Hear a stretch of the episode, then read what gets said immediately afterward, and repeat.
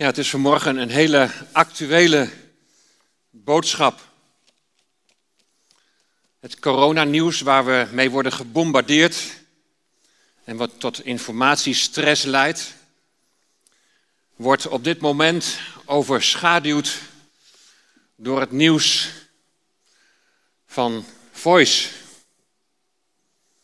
Ik denk dat jullie er allemaal over de situatie hebben gehoord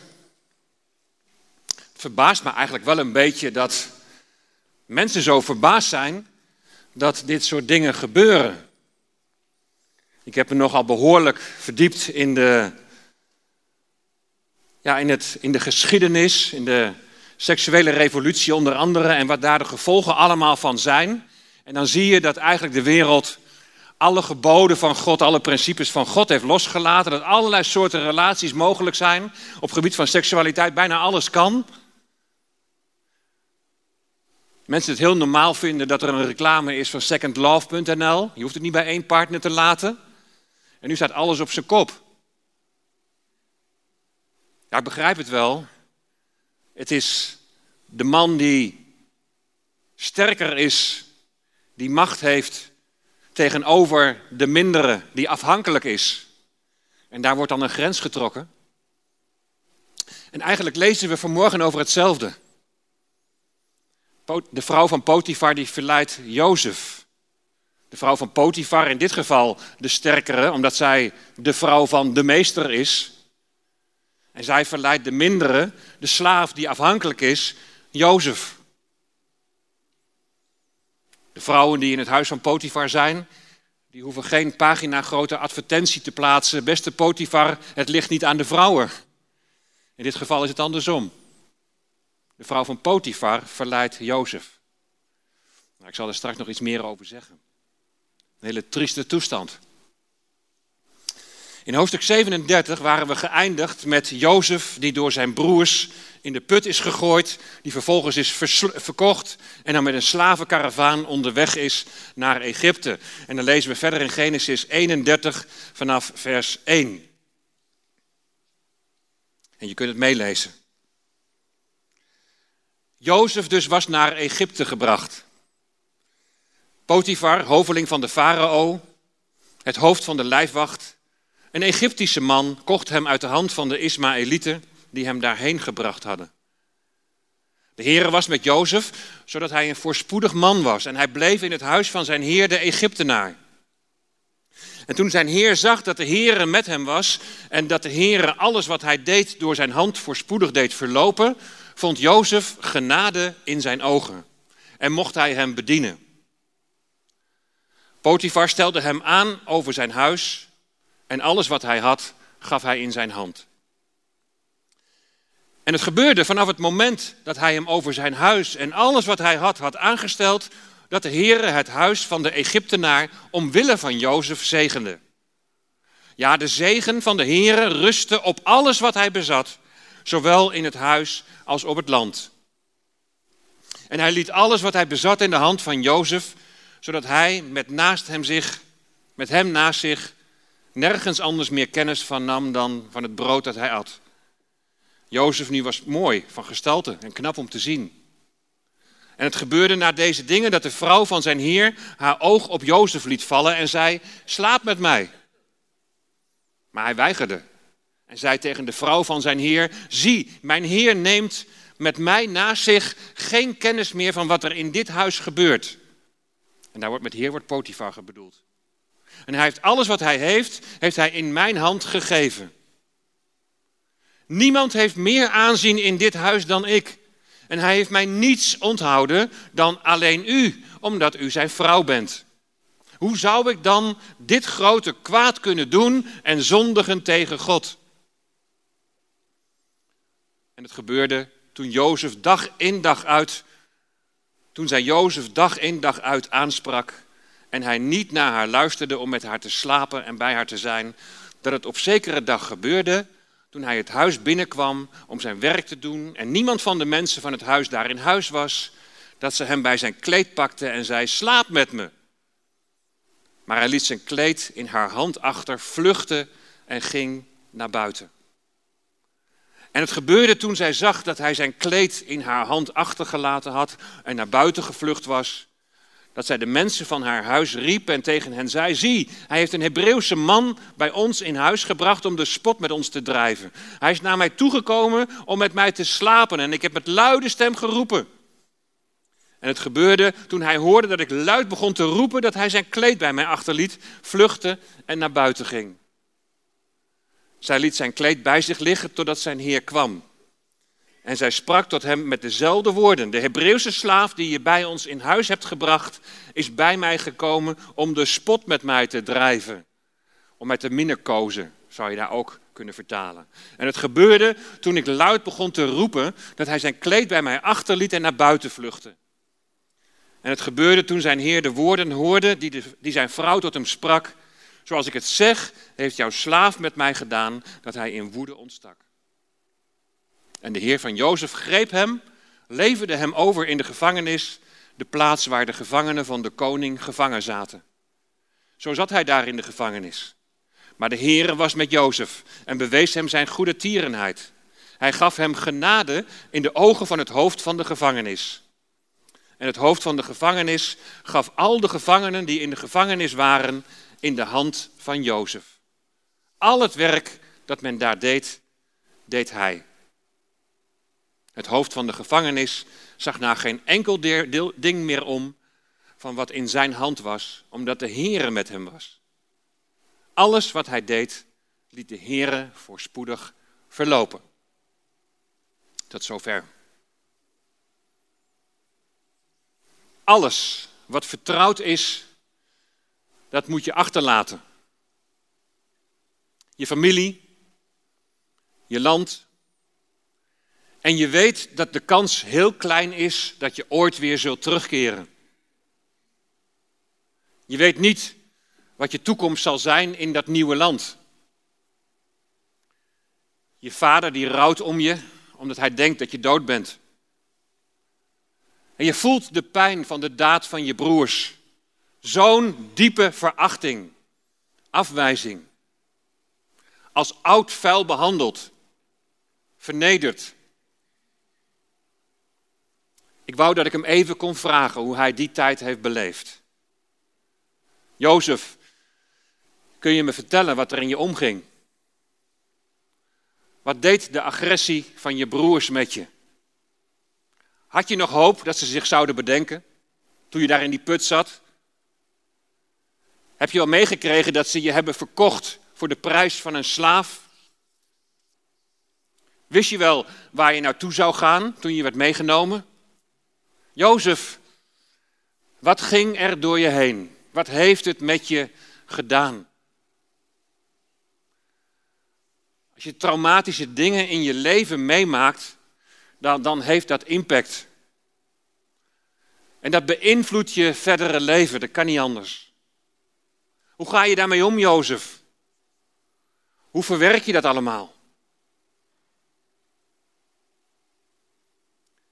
Toen wij hier in Emmeloord 7,5 jaar geleden voorgangers echtpaar werden, kregen we als roepingstekst Genesis 12. Verlaat je land en verlaat je familie.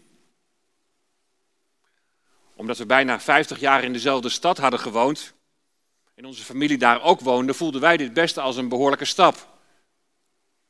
Ik weet nog dat ons huis te koop stond en dat iemand vroeg, waar gaan jullie heen? En ik zei, Emmeloord. En weet je wat hij toen vroeg? Doe je dat vrijwillig? Dat maakte het er natuurlijk niet makkelijker op.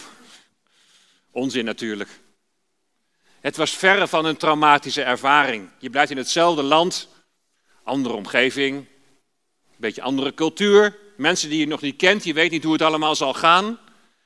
En de eerste keer dat we hier naartoe reden, toen hebben we wel even een traantje weggepinkt. Nou ja, een traantje. Maar het is niet te vergelijken met Jozef. Wij zijn niet afgedankt, we zijn niet weggestuurd. We kunnen nog regelmatig onze familie bezoeken, uurtje rijden. Waar ik ter vergelijking veel meer aan moest denken, dat zijn onze broeders en zusters die de dienst hier bezoeken vanuit het AZC in Luttelgeest. Velen zullen zich in het leven van Jozef of delen daarvan herkennen. En we hebben getuigenissen gehoord van gelovige broers en zussen die net als Jozef door hun familie zijn verstoten. Omdat ze geloven in Jezus de Messias, de Zoon van God, hun Verlosser. Velen moesten door het geloof in Jezus de Messias, moesten ze hun land verlaten. Dat is heel wat anders dan verhuizen naar Emmeloord. En familie die een uurtje hier vandaan woont en waar je een fijne relatie mee hebt. De cultuur waar wij vandaan komen is wel een beetje anders dan hier in Emmeloord. Maar als je uit een land komt met een islamcultuur, dan is het verschil vele, vele malen groter. Je slaat op de vlucht. Je weet niet waar je terechtkomt, hoe het daar zal zijn. Je verstaat niemand.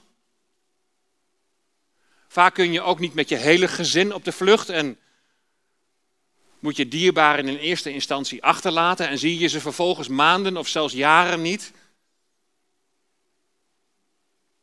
Net zo min hè, dat ik niet weet wat, wat, wat zich in Jozefs hoofd heeft afgespeeld, kan ik me ook niet voorstellen wat, het in, wat in het hart van, van broeders en zusters omgaat die van zo ver weg in ons land zijn.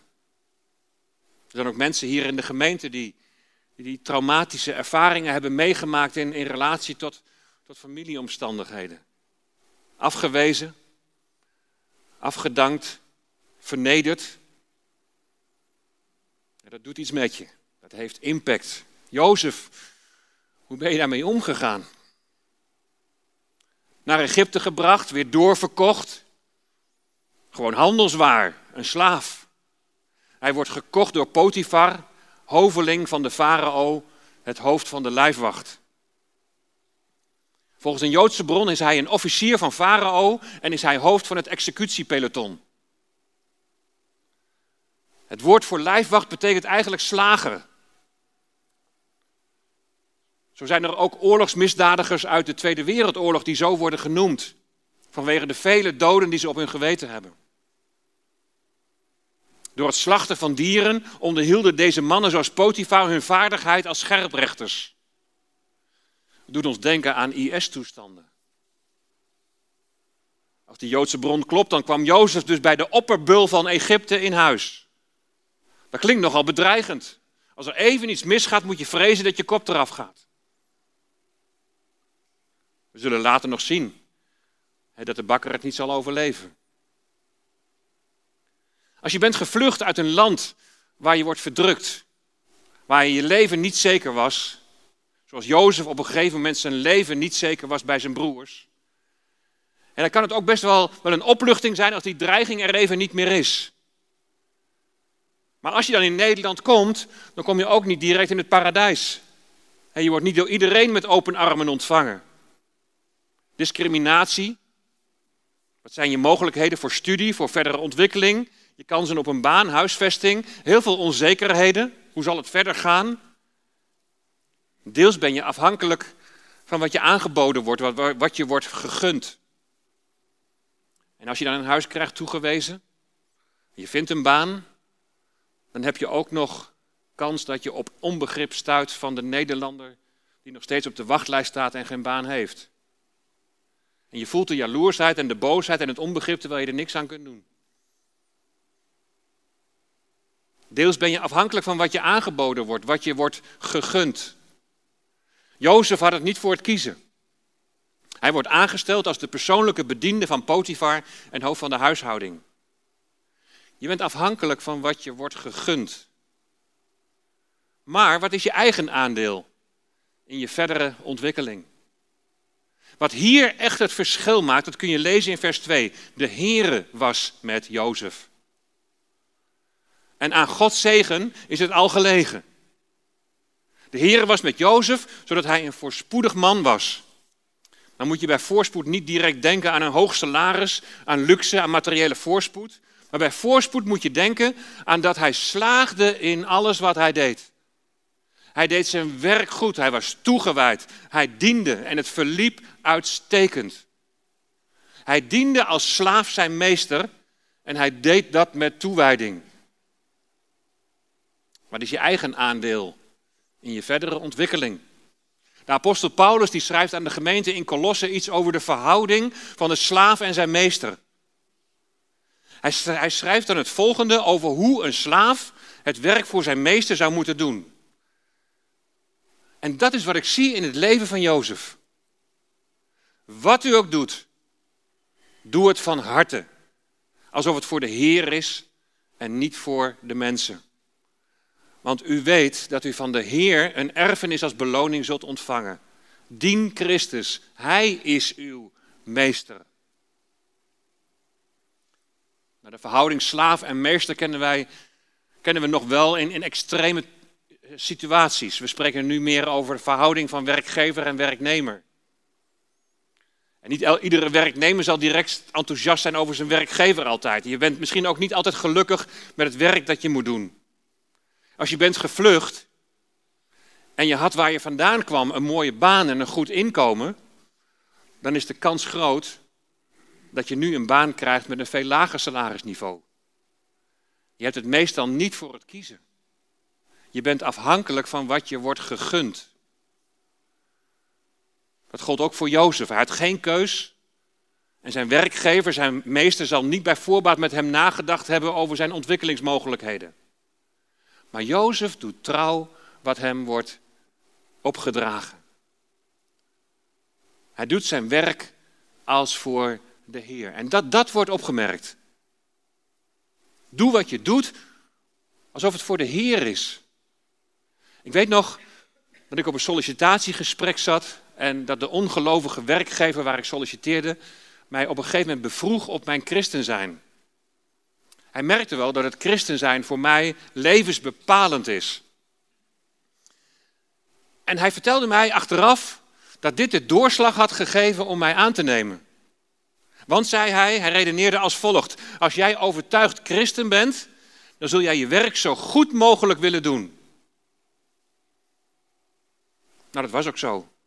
Ik heb nooit de kantjes eraf gelopen en me altijd voor meer dan 100% ingezet. Jozef is voorspoedig in zijn werk. De Heere is met hem. Hij doet zijn werk alsof het voor de Heere is. Tenminste, ik krijg door wat we lezen, krijg ik die indruk. Zijn salaris zal waarschijnlijk kosten een inwoning zijn geweest. Als slaaf had hij geen CAO. Hij had nergens recht op en zeker niet op een erfenis. Maar Paulus zegt als het ware ook, nou, wees daar maar niet op gericht, want u weet dat u van de Heer een erfenis als beloning zult ontvangen. Dien Christus. Hij is uw meester. Als jij je werk doet als voor de Heer, dan zullen mensen zien dat de Heer met je is. En dan is Hij zelf is jouw beloning. En wat is dan het gevolg?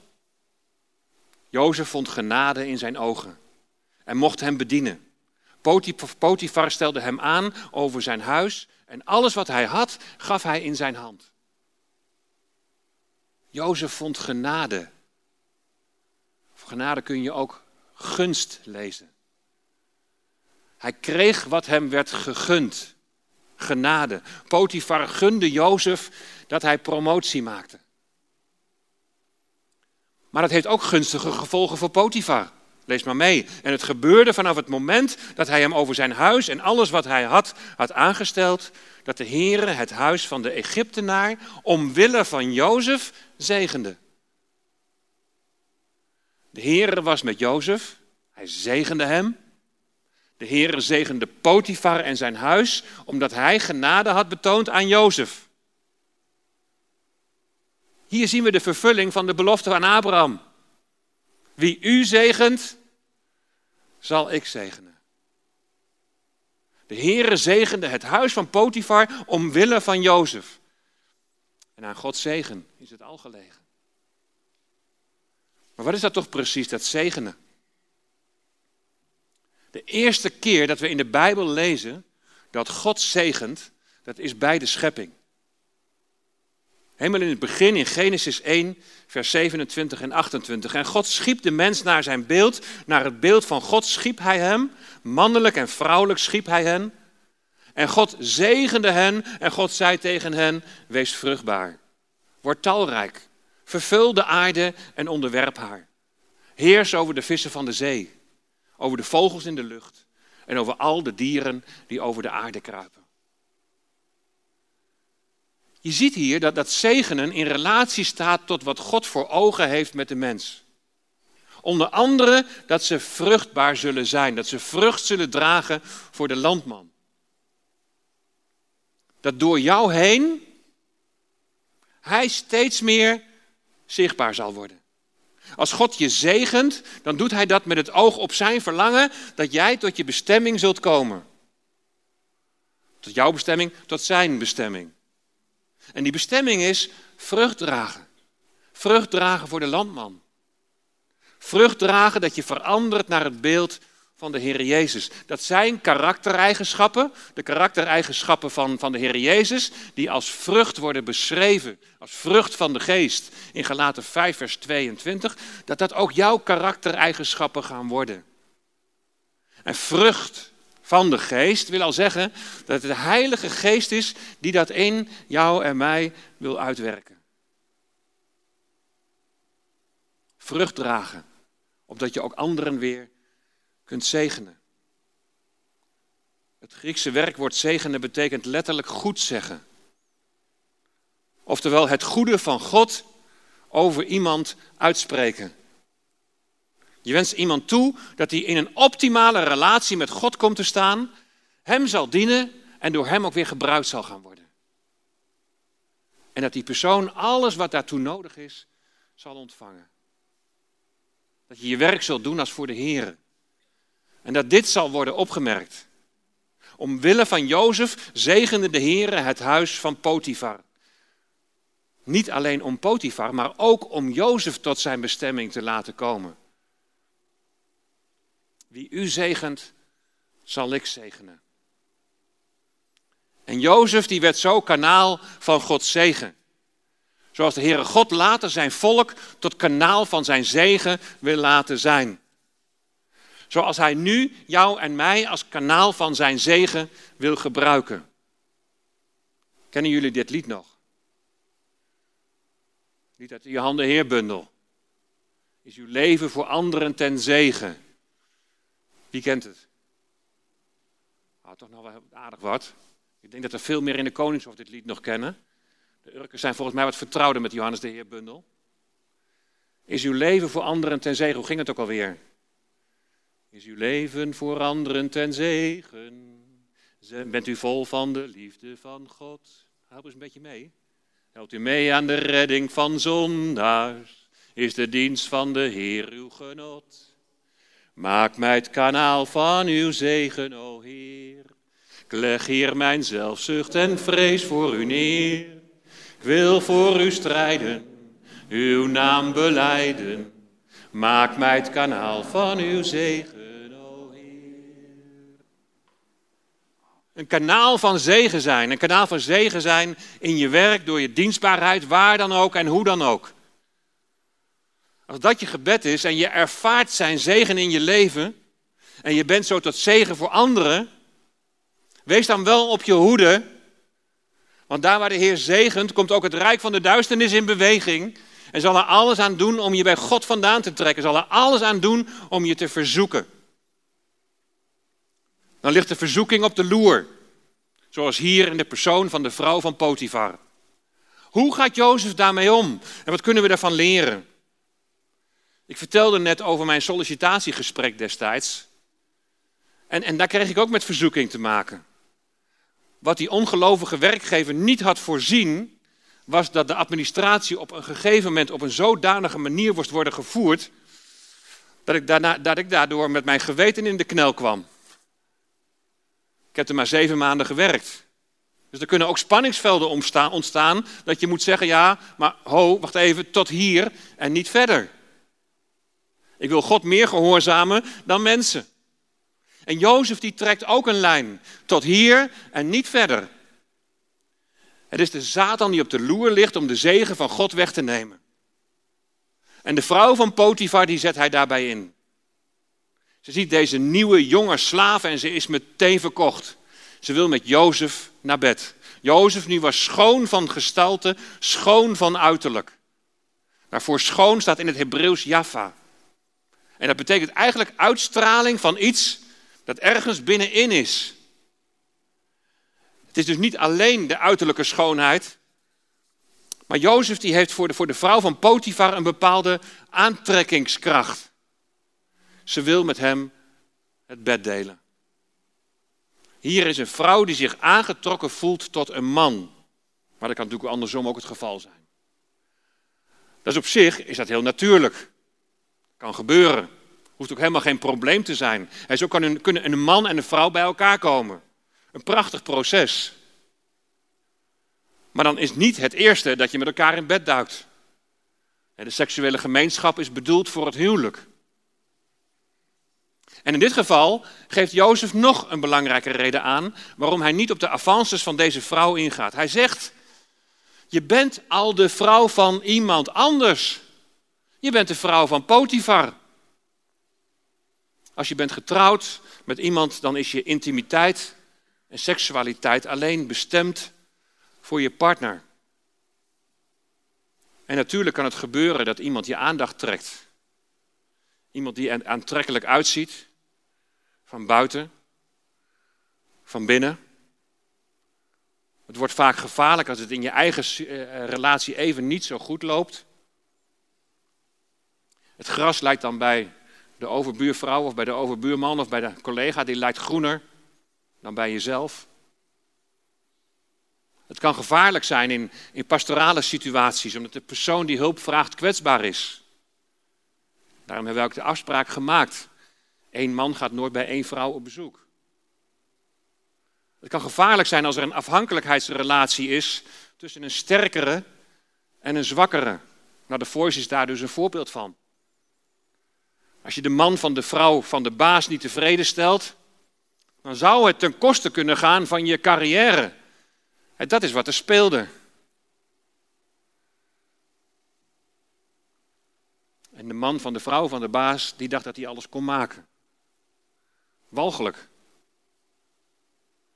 Dat zie je enigszins bij Jozef dus ook. Als hij de vrouw van de baas niet tevreden stelt, dan zou het ten koste kunnen gaan van zijn carrière. Denk niet als christen, denk niet als jij christen bent en je de zegen van God ervaart, dat je voor dit soort dingen niet vatbaar zou zijn.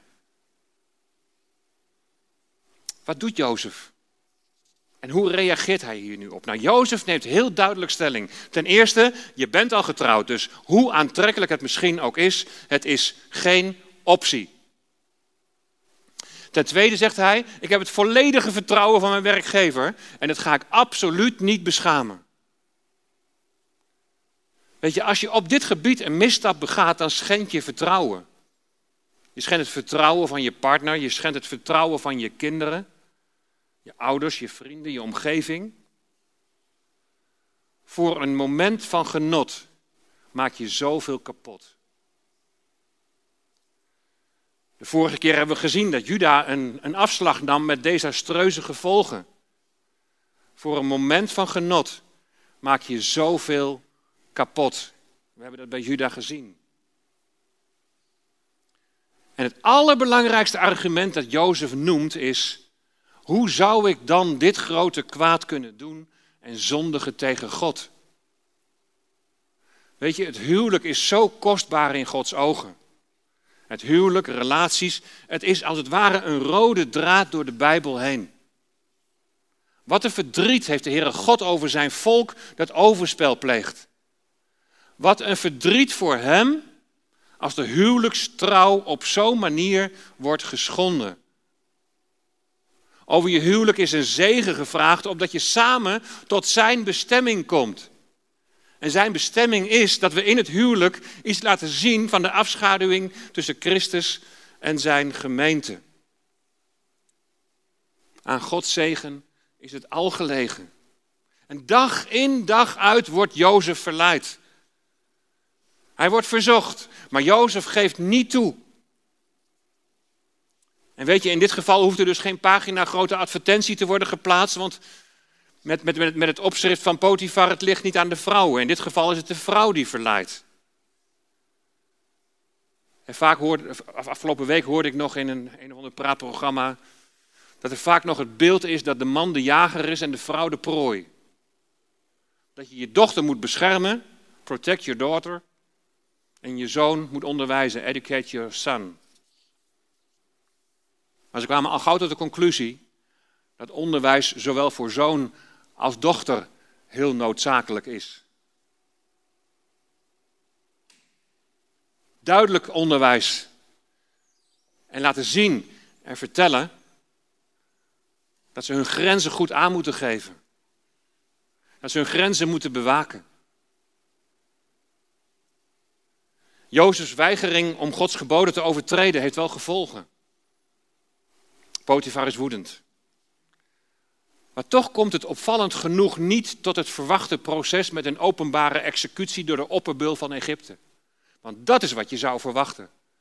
Dat was eigenlijk de enige straf waarop je zou rekenen in zo'n situatie.